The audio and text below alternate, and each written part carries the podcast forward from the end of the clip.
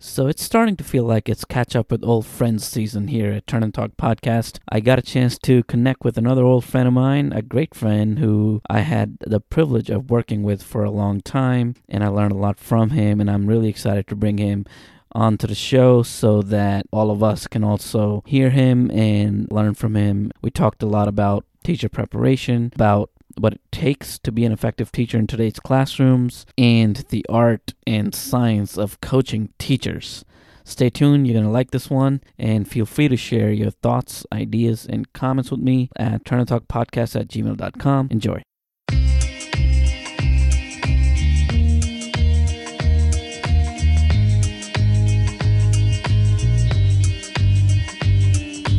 Welcome to the Turn and Talk podcast, where educators take the mic back and speak their truth without filter. I interview teachers and school personnel and ask them to share their views and experiences about education anonymously. If you work in a school setting or have worked in one and have something to say about education, please email me at turnandtalkpodcast at gmail.com because I'd love for you to take the mic back and add your voice to the conversation about public education. Subscribe, share, and enjoy the show.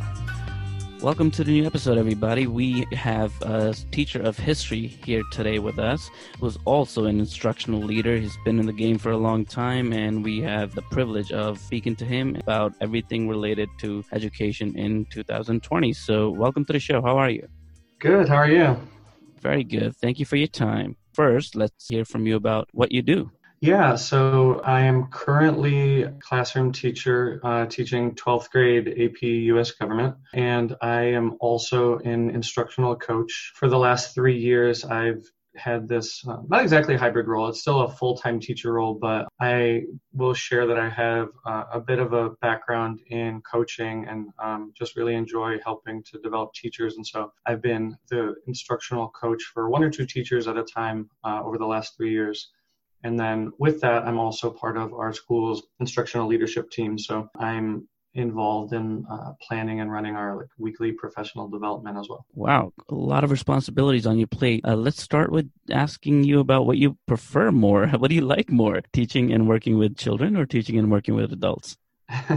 yeah, that's a it's a good question. It's something I've been thinking about more lately my my honest answer right now is probably teachers only because this is my I think 14th year in education. And so I remember what it was like in year 1 and 2 and even beyond that to struggle pretty significantly and to be really hungry to learn the tools and the mindsets and everything that would help me to be far more effective than I was. And so uh, even now there's still a big part of me that really kind of resonates with teachers and, and wants to kind of play that role that that I so yearned for when I was starting uh, starting out on my path. And so I do find it really satisfying to work with new teachers in that way. And also just uh, as I'm potentially considering a step back out of the classroom and into leadership in some form, just thinking about how can I use my skill set to have the biggest impact possible. And, you know, I teach about 100 kids now, but naturally, if I were to coach and develop a lot of teachers, you know, you can magnify that impact a lot. Yeah. How important is the work of an instructional coach in your opinion? Teachers seem to have mixed opinions about this. Maybe it just depends on the type of coach that they have had the experience of working with. In my personal experience, in my first couple of years, my coach was instrumental in my development. I feel like I learned everything from uh, my instructional coach. But there are some people for whom it's just another meeting on the calendar and time away from the real work, quote unquote, of you know planning and grading and all of that. So, in your opinion, what is the role of an instructional coach, and how important is it? Yeah, I think I think it's a really important question, um, and I agree that uh, number one uh, part of it is about the relationship between the coach and the teacher. Um, but even before that, I think the kind of prerequisite is like what what is the structure at a school for what coaching and development looks like. So I have been fortunate both in the school that I'm at now and uh, my previous school to have uh, a pretty robust coaching and professional development structure. So what that looks like is having a coach observing you typically once a week or maybe once every two weeks and then with, with a similar cadence of having a, a debrief co-planning meeting once a week or every two weeks. And so I think that for some people would seem really different uh, if you're in potentially a, a traditional setting where uh, you know somebody in your classroom is more of a kind of evaluation mode and maybe with a, a less of a frequency. Mm-hmm. Um, so I think on the one hand, people could say, you know, well, if you're spending that much time, you know, does that detract from time spent, you know, planning or grading or that kind of thing? But I, I would argue the opposite because with the teachers that I work with, and when I'm the teacher in, you know, on the other side of the table, I think with that frequency, number one, you have just a much tighter relationship with that person. You can you can bring there's more trust. Um, I think it has to do with like how you structure like what you're looking for. You know, when I'm in the classroom, it's not a gotcha thing. There should really be no surprises because we've co-identified certain uh, areas that a teacher is looking to grow and develop in, and then having a meeting that is hopefully really warm and supportive and, and helping teachers move toward greater sense of mastery. So all of that's to say, I actually think it can be an incredibly powerful part of a school program when it comes to helping teachers be better for kids, but also to be more fulfilled, you know, as professionals themselves. Thank you for sharing that. I also was wondering as you were speaking, what about the more experienced teachers then? If uh, the model that you're describing sounds like it has a potential of being very effective and highly valuable, but if more experienced teachers, let's say teachers in their seventh, eighth, ninth, tenth year, mm-hmm. um, do you think they also should receive this kind of uh, support? How do you suggest what should be the model of development for those teachers who are in that stage? Yeah, I so like I said, I, am in my I think 14th year of education. I sometimes lose count. Um, I am still being coached by the um, principal at my school with the same meeting frequency as the uh, newer teachers that I coach. Wow. And I would argue that it, it is still uh, impactful. I think it is important to recognize that what that coaching looks like be allowed to be different. So when I'm working with a new teacher, um, you know, a lot of times if you're a first year, second year teacher, you know, we're working on different fundamentals of classroom practice, of you know your teacher radar of your how you're supporting all students to be successful in their academic tasks. Um, and it can be uh, a little bit more direct for me as a coach just helping teachers to see gaps and opportunities for growth and to, to guide them pretty directly toward that. Uh, whereas i think if you're working with more experienced teachers that that should be more of a collaborative conversation and it can look different ways so even in in the coaching that i'm receiving now my principal ask me to identify elements of my practice that I am personally interested in developing, even if I'm at a proficient point with it. So there is that shift in the dynamic.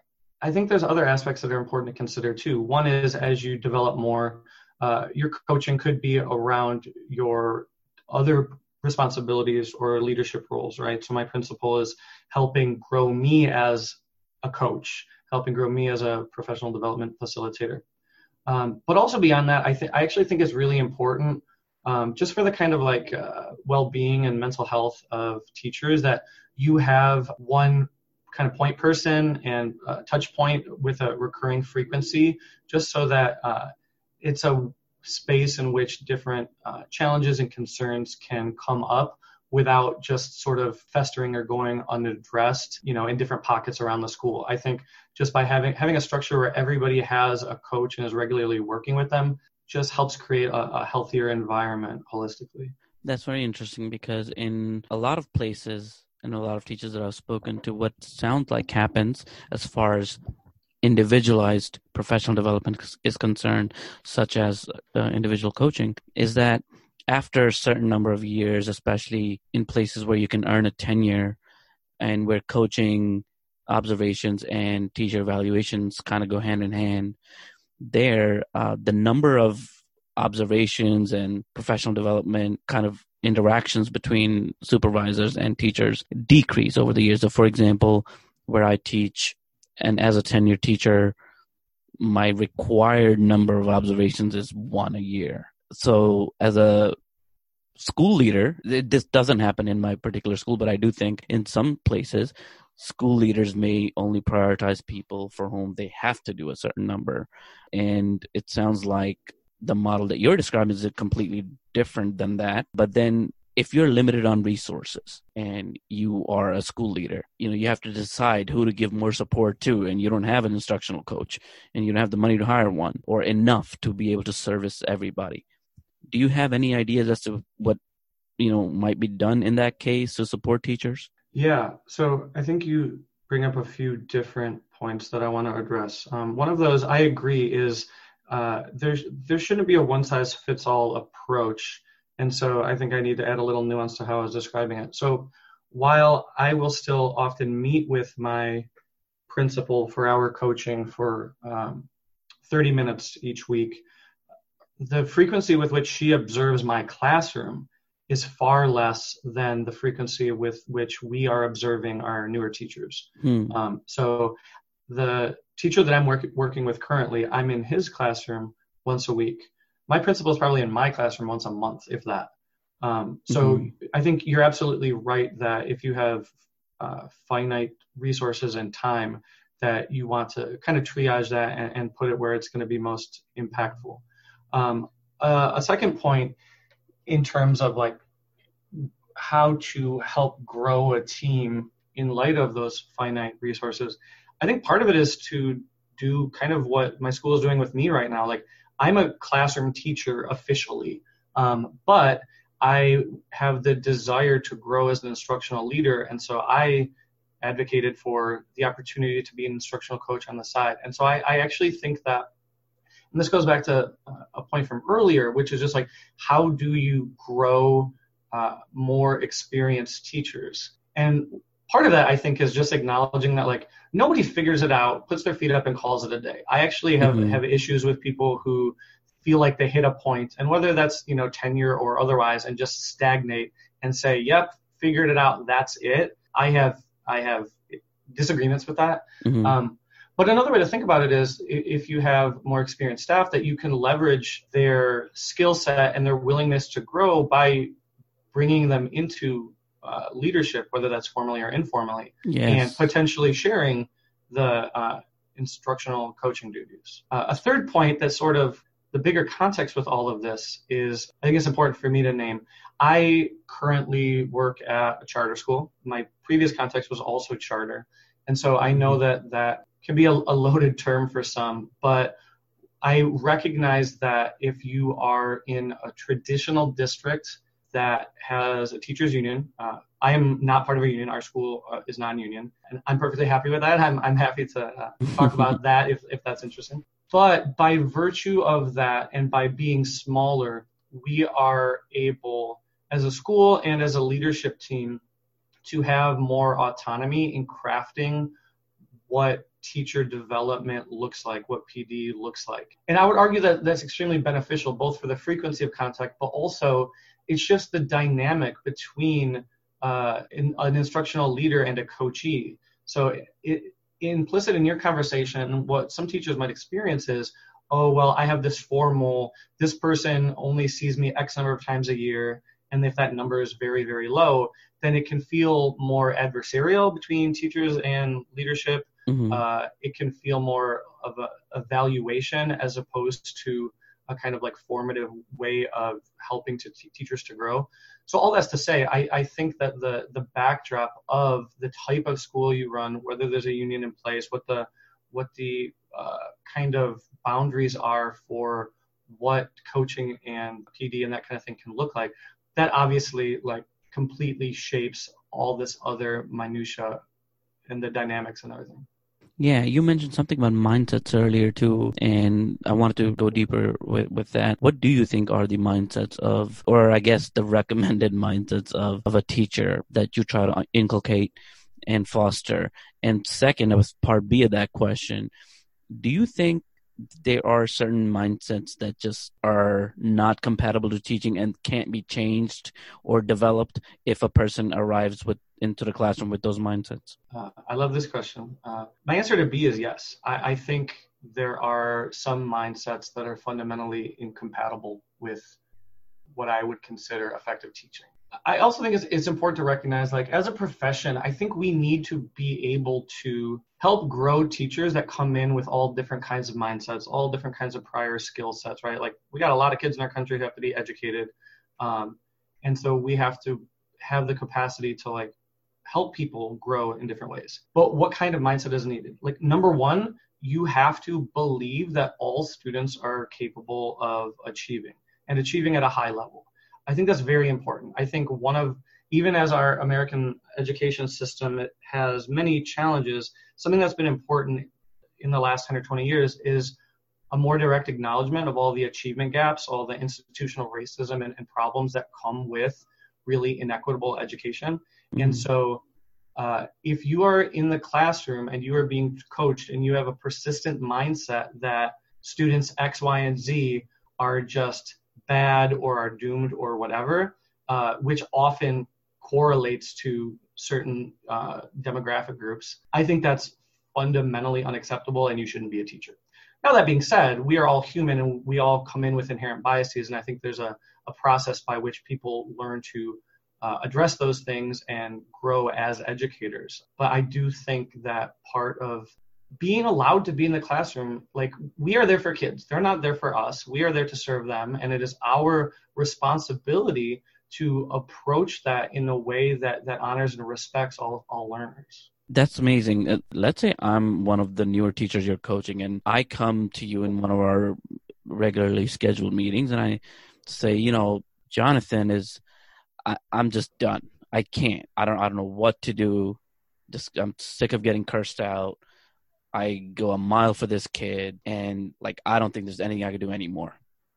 Now I'm a newer teacher, obviously, and I'm frustrated in this state in the moment. How do you get this kind of a teacher, this this person who's going through this tough kind of a emotional experience right now? How do you get them out of it, and what's your message to them? I think a couple things. One is first just acknowledging the difficulty of it you don't want to pretend like they're you know wrong or misconstruing like mm-hmm. teachers do experience really difficult experiences like that uh, i would then share possibly you know a story or two of my own of having butted heads with students and, and been really stressed and then how i found my way through it and then i would move to to problem solving and to try to dig into the student with that teacher. And maybe that student becomes part of their instructional focus for the next couple weeks in trying to understand um, what are the different triggers that have led to certain behaviors, what are some of the underlying needs that are not being met, uh, whether that student has an IEP or not, um, and just sticking with that student and, and helping guide the teacher to both um, build a relationship with them, to, to see them as a fully complex human, you know, for, for the good and the bad, mm-hmm. and to experience the success that can come with um, effectively troubleshooting and starting to see progress. Because uh, I know that that is something that was impactful for me when I was starting out. Uh, I helped to, I was on a founding team of uh, a charter middle school in New York City, and it was tremendously difficult. Uh, and I was the student or I was the teacher, you know, possibly saying these things and having these challenges. But what allowed me to stay in the classroom and get past that is having a loving coach that guided me through that, like said, no, you're not giving up on this student, but here's how we can move forward and showed me that success was possible that could help me shift my mindset in a in a bigger picture way when it came to working with other students beyond that.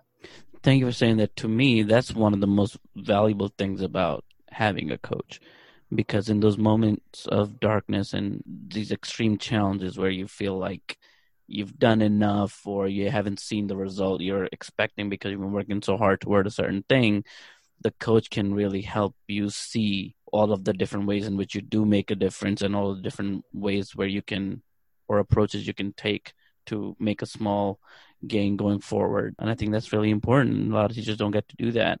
Now, let's switch gear to your expertise as a history teacher as well. How did that happen? How do you how do you become a history teacher? What was your journey like coming into the classroom? Yeah, so I think for a lot of history teachers, that was just a, a natural area of interest when I was a student myself. Uh, actually, for me, it was even more like uh, probably geography. So um, my first uh, job out of college, I taught ESL in South Korea for three years. And part of what led me to that was the desire to live abroad, to learn more about other cultures. And you know, I think part of that's just how I'm wired with a, a natural curiosity to uh, explore cultures and that kind of thing. And so I, I've told other history teachers that's my dirty secret is uh, social studies teachers are, you know, often uh, we have different subjects we can teach right in our credential to um, you know geography economics history. I'm now teaching government. My dirty secret is mm-hmm. uh, history is actually not my favorite. Uh, my current role in teaching ap us government uh, is actually my dream position. I, I absolutely wow. love it.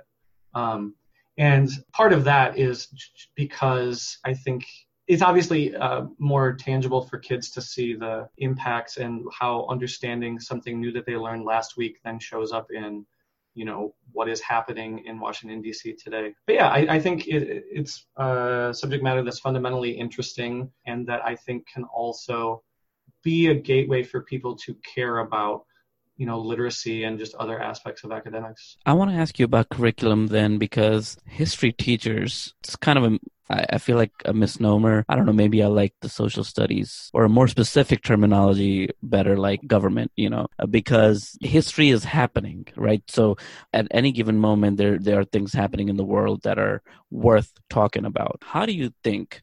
the curriculum for a class uh, such as yours or a more broad content areas such as I guess they would call social studies, how should the the curriculum be developed? Should there be a mapped out list of topics to be taught in certain years, or in your view, there should be moments where a lot of real world application happens and current events are also talked about. How do you manage or marry the two if that's your recommendation? Uh, but overall, how does how does a history teacher choose and create his or her curriculum? Yeah, I, I love this question, and uh, I'm a total geek for curriculum and have thought a lot about this. Uh, first thing I think is worth uh, identifying for your listeners, for anybody who's not a social studies teacher, is that compared to other uh, subject areas like uh, math or reading or even sciences, um, the frameworks that we receive are not always as specifically developed. I think this actually varies a lot from state to state. Um, but there was something the National Council for the Social Studies developed a few years ago called the C3 framework. Um, mm-hmm. That kind of that kind of broadly uh, outlines different skills and yeah, it's, it's pretty broad and not down to the prescriptive like you need to teach about this specific battle or that kind of thing. So my kind of personal preference and where I've seen this work well is I do think, especially if you're a newer teacher, you need a blueprint for what is uh, meaningful for students to learn. For me, uh, I'm increasingly focused, honestly, more on, on skill development even more than, than content because I think if you are a proficient reader, if you're able to identify point of view in a text and so on, and you have some content knowledge to back that up, uh, you are then a capable learner to go and then equip yourself with further content. But yeah, I think to to to kind of tie all that together, I I, I think the my ideal vision of a, a, social studies curriculum that would exist at a, a, district, network, or school level would have kind of medium level specificity, possibly outlining units, maybe thematic, uh, cross referencing that with different uh, cognitive skills that would be addressed in that, literacy skills, and then leave a, a little bit of uh, teacher autonomy to bring in different perspectives. One, one kind of example for this, so a couple years ago when I was teaching uh, 10th grade modern world history, uh, we had a project that was focused on genocide. And so part of that was some direct instruction and learning about the Holocaust and Armenian genocide to just develop a framework of uh, what constitutes genocide, you know, how is it uh, defined? And then it was a more open kind of research project where students were then able to choose other genocides like in Rwanda or Cambodia, or even more ambiguous situations like what was happening in Syria and try to you know determine if it uh, met the definition of genocide or not. But then along the way, um, I, I, think that's a, an important part of curriculum is to get to your point about uh, identity and race and things like this. That I think if you have projects that have an element of choice like that, that that can often give students the opportunity to gravitate towards different options or, or topic matters that allows for some of their own uh, identity exploration or to understand certain cultures that sort of give voice to different perspectives in the social studies classroom that are not just the traditional white male narratives. Do you think the role of a history teacher or social studies teacher is different now than it was maybe 30 years ago? Oh, yeah, for sure. I even think about uh, one of my favorite classes in high school was my AP US history teacher or history class partly because the teacher was wonderful. Um, but it was very much, and I, I, think your listeners, probably anybody over the age of 30, if I'm going to date myself, might have something uh, similar to say, that it was a, a more traditional, uh, memorize this, you know, list of vocab terms, these names, dates, and places, you know, write some, some essays along the way. And so I think nowadays with the important inclusion of uh, more diverse perspectives and and coverage of different uh, historical events or, or areas of the world that weren't traditionally addressed um, is a big shift.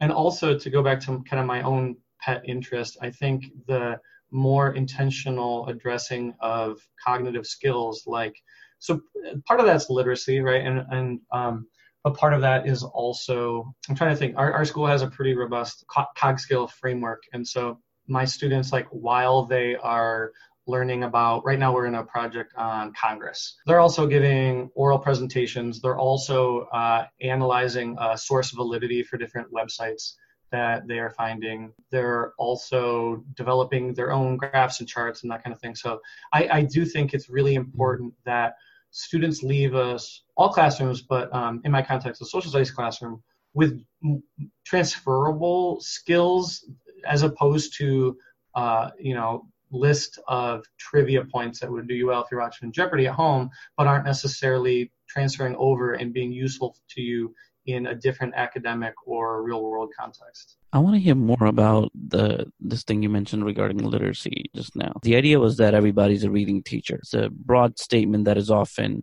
talked about and I think with the different legislation that have kind of mandated student you know growth in reading and math had made this idea come into being that everybody should be a teacher of reading and literacy. So, how do you develop as a history teacher the skills and the pedagogical practices to be a reading teacher? I think this goes back to what we were previously discussing around like what is your school doing around coaching and professional development? Because uh, I've been fortunate, especially when I was teaching middle school in at my previous school, to have a ton of professional development around really specific literacy strategies, helping students to chunk the text, annotation strategies, word walls. Like I feel like I'm actually far more well versed in um, different literacy strategies than probably all of the other history teachers at my high school currently. So I, I think part of that was mm-hmm. there's an even more intentional focus properly in uh, literacy and uh, remediating different literacy gaps at the middle school. But I think all that's to say, it, it, I've heard so many people have different opinions about the like everybody's a reading teacher because like there have been a lot of people have said, and I probably have said it different times, like no, I'm not. Uh, and I think how you respond to that statement, I think, is a reflection of how you have been trained and what mm-hmm. uh, what the message you're getting from your leadership, how you might be being evaluated, right? So I, I've been at schools where the different both state testing scores, but also even like ELA interim assessments, that those were uh, data points that were even being brought to me and saying like, okay, what how are you going to help move the needle on this um, and mm-hmm. those kind of conversations and those kind of structures make it so like oh yeah I, I, I really am a reading teacher whereas i think for a lot of history teachers like if you don't have a ton of PD and you are coming into this as a secondary teacher especially at the high school level um, because you love your specific content area mm-hmm. then i think it's you know completely dependent on what your personal beliefs are or what kind of training you got back in college as to whether or not you actually include that or you say well i just like learning the content and teach it more as a content class. I think that even today there's probably tremendous variation variability in what that looks like in different schools. Does the school ever stop providing professional development to teachers. Do you ever envision such a such a place that our schools would ever get to? I'm asking you this is because we do have institutions of higher education, and in a lot of states in our country, teachers have to have and earn a master's degree before they enter into classroom. I know there's still some places that only require bachelor's, but there's a lot more places now that require a master's degree. So why aren't teachers ready on day one to teach? Why do schools have to keep providing this robust PD program, have people like you as coaches with working with several different teachers and giving the one-on-one support in addition and providing the whole staff professional development training sessions every week, once a week. Why all of this? Why doesn't it just work that you finish, you get your degree, and you start teaching, and you know, once in a while you get a new training of something new, something refreshing, but you know, you're you're doing what you're supposed to do. Yeah, um, I, I would say it is impossible to be a day one teacher and to be very good period. I, I don't think that's possible. Yeah. you could you could be the, the smartest person in the world with the with the best mindset. You are going to be bad your first year.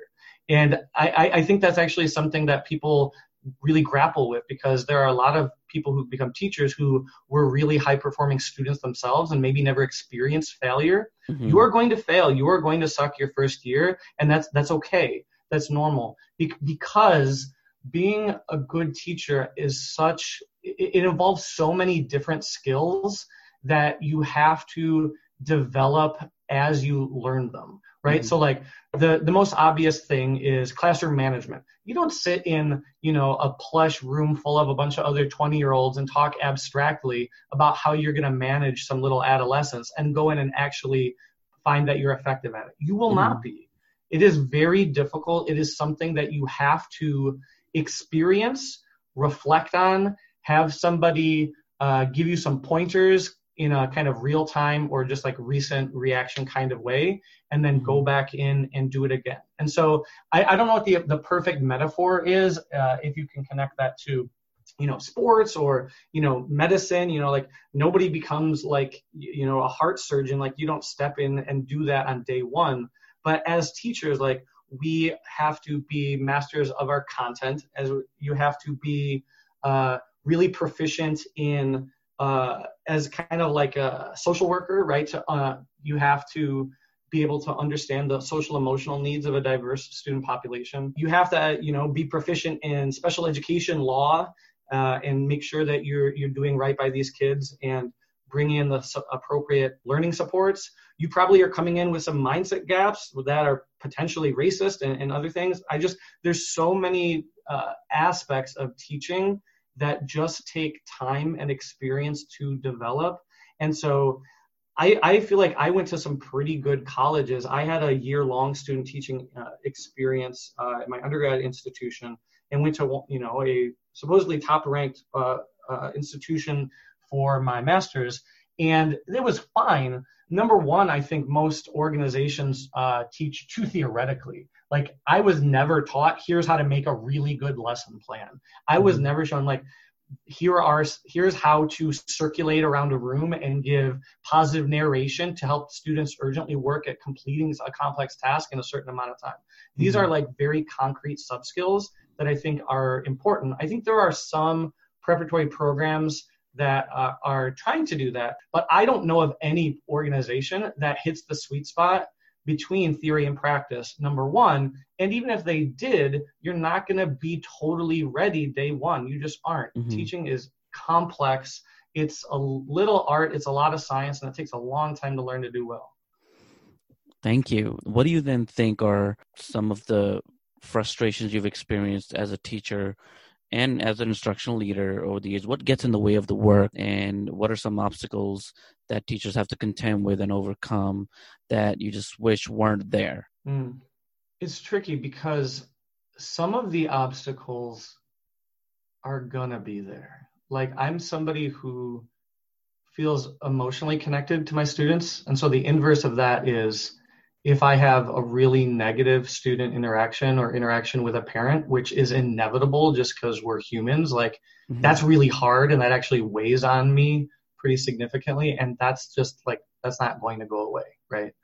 But I do think it is important to consider how if we are in, investing deeply in teachers, as I'm suggesting needs to happen, how do we keep teachers in the classroom longer? I do think that it's important to consider a couple things. One is just I think people's days are really, really overburdened, and I think we need to be really intentional with how teachers are mandated to spend their time. So, not wasting time in meetings that are not necessarily uh, impactful, potentially uh, relieving teachers of non instructional duties that take away from their core work.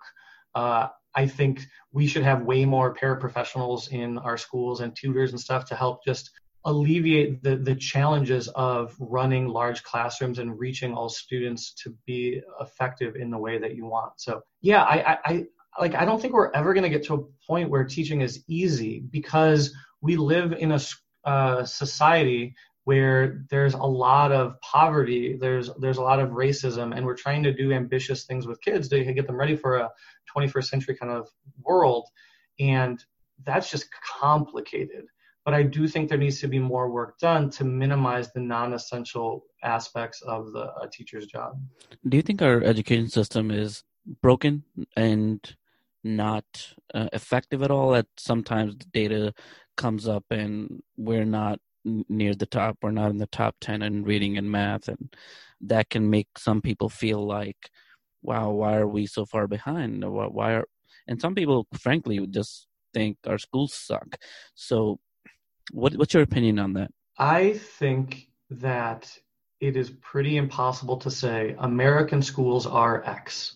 We have so many different types of schools and settings and socioeconomic areas and so if, you know, to kind of point out the obvious, uh, you know, as a government teacher here, we, uh, our country has a, a federalism structures. Schools are run by states. I actually wish that we had more of a national curriculum. I think there are people who resist that notion, but if you look at some of the highest performing countries in the world, like uh, Finland, Singapore, other places, mm-hmm. um, number one, they have national curriculums that have been really carefully developed and are really smart. And so you have teachers who are not constantly trying to reinvent the wheel and find their own resources and plan everything from scratch. But also the given our demographics, like there is a tremendous part of our country that grows up in poverty. I myself am from a mm-hmm. working class background and went to some really mediocre schools. And so in a sense, like we are ineffective as a country in educating our neediest 20 or 30 percent of students. That being said, every year uh, American high schools send hundreds of thousands of kids to colleges, and a lot of them do pretty well, right? Mm-hmm. And I think there are pockets not only in richer districts, but just air, pockets of innovation that just have really smart educators doing innovative things. I, I think my my current school, I, I feel proud, is one of those examples. But that gets lost in this overgeneralization that American schools are X, right? Like we're not one system. We're like, you know, 50 or a thousand systems. Mm-hmm. Um, and I think that that's what fundamentally makes it hard to improve things because like, you know, the federal Department of Education isn't really empowered to do much than issue grants and hope that uh, state systems and districts uh, are effective and responsive enough to do things. But then I think there's all kinds of obstacles with mindsets and bureaucracies and unions and other things that get in the way. Yeah, so if you could wave a magic wand and do some things to improve and strengthen our education system for all, uh, what would you do? I think one thing people do talk about is uh, teacher salary, and I think raising that by itself is insufficient. But I, I do think that the argument that if, like in South Korea and some other places, if the role of the teacher was higher social status and paid better, I do think there is something to the argument that you would get people to become teachers who are very smart and talented. I will often be a contrarian and I will openly say I've met lots of teachers who aren't very good who shouldn't be teachers. Um, mm. And I, I, think they're just it's just a, a, pathway to a job for some people. There's also many thousands of wonderful teachers who I would happily you know have teach my daughter. Um, but I do think mm. that part of it has to do with developing a really strong educator pipeline. I think part of that too goes back to my point that colleges of ed, I think in my experience, are far too theoretical and not pragmatic enough. Uh, I was fortunate to be part of a program where I had uh, a year long student teaching internship, and then every, once a week I went back and reflected as part of a, a graduate program class. Uh, I think you have to have kind of a longer handoff period between uh, college and being a, a classroom practice. Mm-hmm. Um, I think you do ideally need uh, better student to teacher ratios in the classroom. But I think fundamentally, you, you, we have to give teachers what they need to help students and help students in a 21st century way, right? So uh, the school that I'm at now, you know, we're a, one-to-one Chromebook context. We're, I think, doing some innovative uh, work around personalized learning and, and helping students get ready for 21st century that is not just learn some information and have an industrial era kind of job where you're where you're a cog in the machine. So I think those mm-hmm. are a few of the pieces. Thank you. To wrap us up, what you just said made me think about a, a guy named uh, Neil Postman. You may have heard of him. Uh, he wrote uh, many books. One of them was called The End of Education. And the titles really has double meaning, I guess. But the the meaning I wanted to ask you about is he, he asks one of the questions for the book, the central questions is, what is the end of education? What is the end goal of education? So, in your view, what is the end of education? Is it college? Is it college for everybody? Is it a job? Is it civically engaged people? What's your answer to that question? I would answer that effective education um, helps to help students to realize their full potential and develop their passions and interests in a way that opens the doors that are necessary to have a fulfilled life.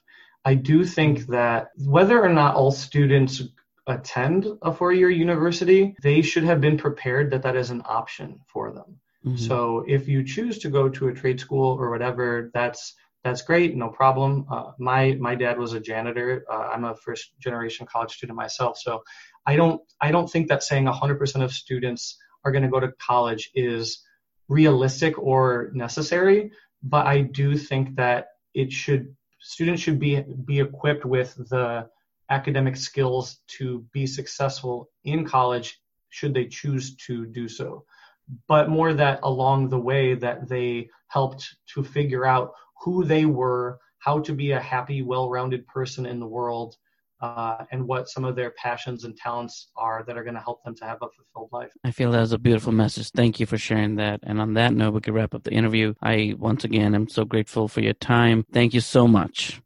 Yeah, it's been a pleasure.